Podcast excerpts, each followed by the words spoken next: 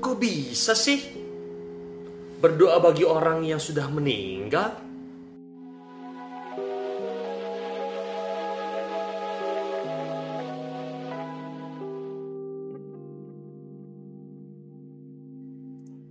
Halo, saya Romo Gandhi. Kita ketemu lagi dalam Cerita Mogan.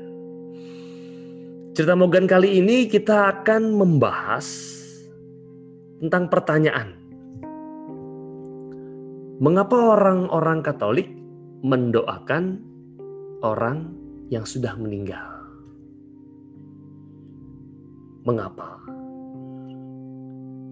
Ini menjadi pembahasan menarik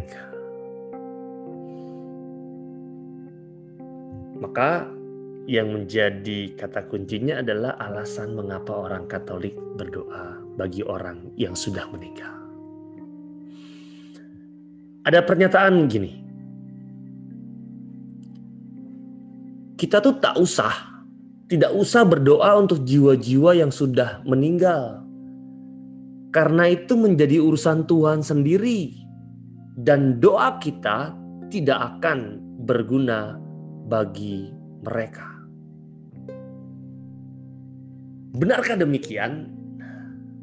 Ini yang akan kita temukan dalam cerita kali ini. Orang Katolik diajarkan bahwa Tuhan berkuasa menentukan apakah seseorang yang meninggal itu masuk surga atau masuk neraka, atau jika belum siap masuk surga, dimurnikan terlebih dahulu di api penyucian. Api penyucian ini sudah saya bahas dalam part yang sebelumnya. Silakan ditonton. Maka umat Kristen non-Katolik yang tidak mengakui adanya api penyucian mungkin menganggap bahwa tidak ada gunanya mendoakan jiwa-jiwa orang yang sudah meninggal.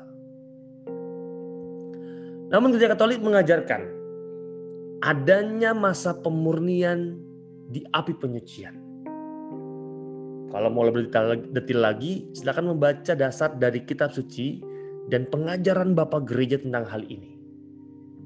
Sehingga doa-doa dari kita yang masih hidup itu dapat berguna bagi jiwa-jiwa mereka yang sedang dalam tahap pemurnian tersebut. Bahkan dengan mendoakan jiwa-jiwa tersebut, sebenarnya kita mengamalkan kasih kepada mereka yang sangat membutuhkannya. Dan perbuatan ini sangat berkenan bagi Tuhan. Lihat dalam 2 Makabe 12, 38 sampai dengan 45. Maka sebenarnya prinsip dasar ajaran gereja Katolik untuk mendoakan jiwa-jiwa orang yang sudah meninggal adalah karena adanya persekutuan orang kudus yang tidak terputuskan oleh maut. Ada sebuah jalinan persekutuan yang tidak dapat terputus walaupun itu oleh maut. Maka Rasul Paulus menegaskan menjadi menarik.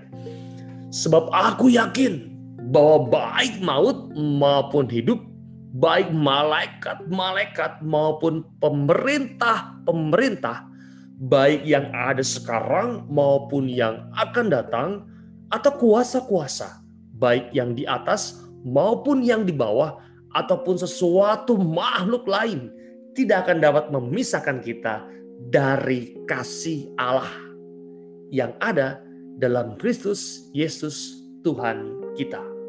Roma 8, 38 sampai dengan 39. Maka kuasa kasih Kristus yang mengikat kita, kita semua di dalam tub, satu tubuhnya, itulah yang menjadikan adanya tiga status gereja. Yaitu yang pertama yang masih mengembara di dunia, kita semua yang masih hidup. Yang kedua yang sudah jaya di surga, siapakah mereka? Adalah orang-orang kudus Allah. Dan yang ketiga, yang masih dimurnikan dalam api penyucian.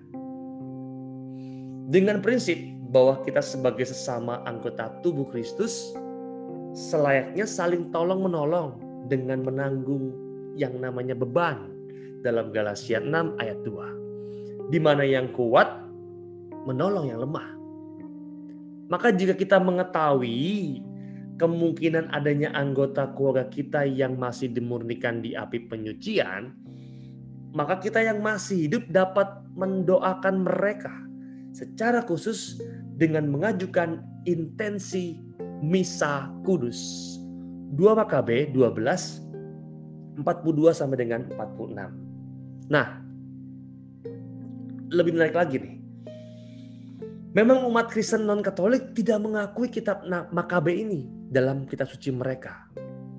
Juga bagi mereka, keselamatan hanya diperoleh melalui iman saja atau sola fide.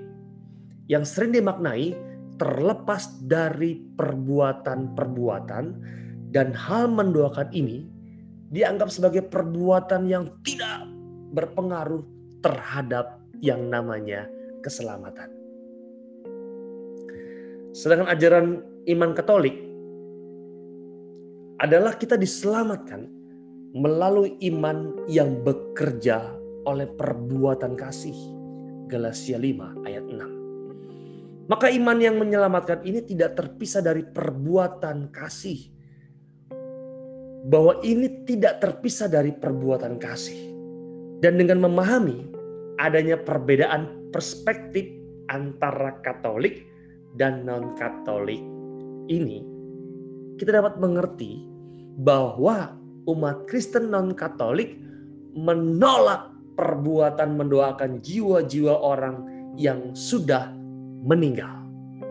Nah, sedangkan kita, sedangkan gereja Katolik mengajarkan bahwa perbuatan-perbuatan kasih yang didasari iman sangatlah berguna bagi keselamatan kita dan ditegaskan demi keselamatan kita baik yang didoakan maupun yang mendoakan.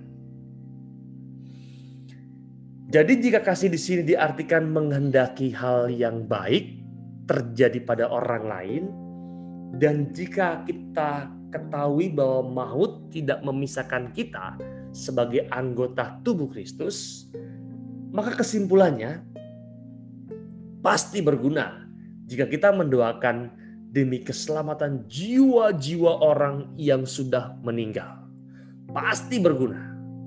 Sebab perbuatan kasih yang mengendaki keselamatan bagi sesama adalah ungkapan yang nyata dalam hal bertolong-tolonglah dalam menanggung bebanmu. Nah, pada mereka memang selalu ada tiga kemungkinan tersebut. Sehingga yang kita mohonkan dengan kerendahan dan ketulusan hati adalah belas kasihan Tuhan kepada jiwa-jiwa tersebut. Kerahiman Tuhan kepada jiwa-jiwa tersebut agar Tuhan memberikan yang namanya pengampunan agar mereka dapat segera bergabung dengan para kudus Allah di surga. Segera bergabung dengan para kudus Allah di surga. Nah, akhirnya pengajaran tentang api penyucian termasuk dalam ajaran iman Davide atau yang kita kenal dogma. Dikatakan begini.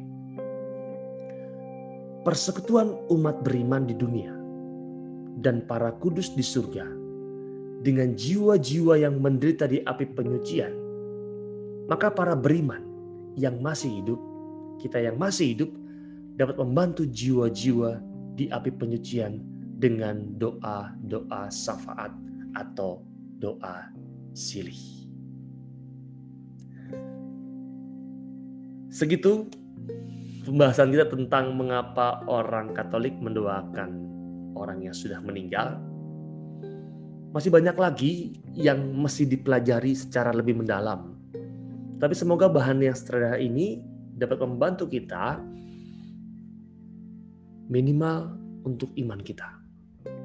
Menjawab semua kegelisahan tentang pertanyaan-pertanyaan yang ada di sekitar kita. Mohon maaf kalau terjadi kesalahan ucapan. Kita ketemu lagi dalam cerita Mogan berikutnya. Saya Romo Gandhi. Salam.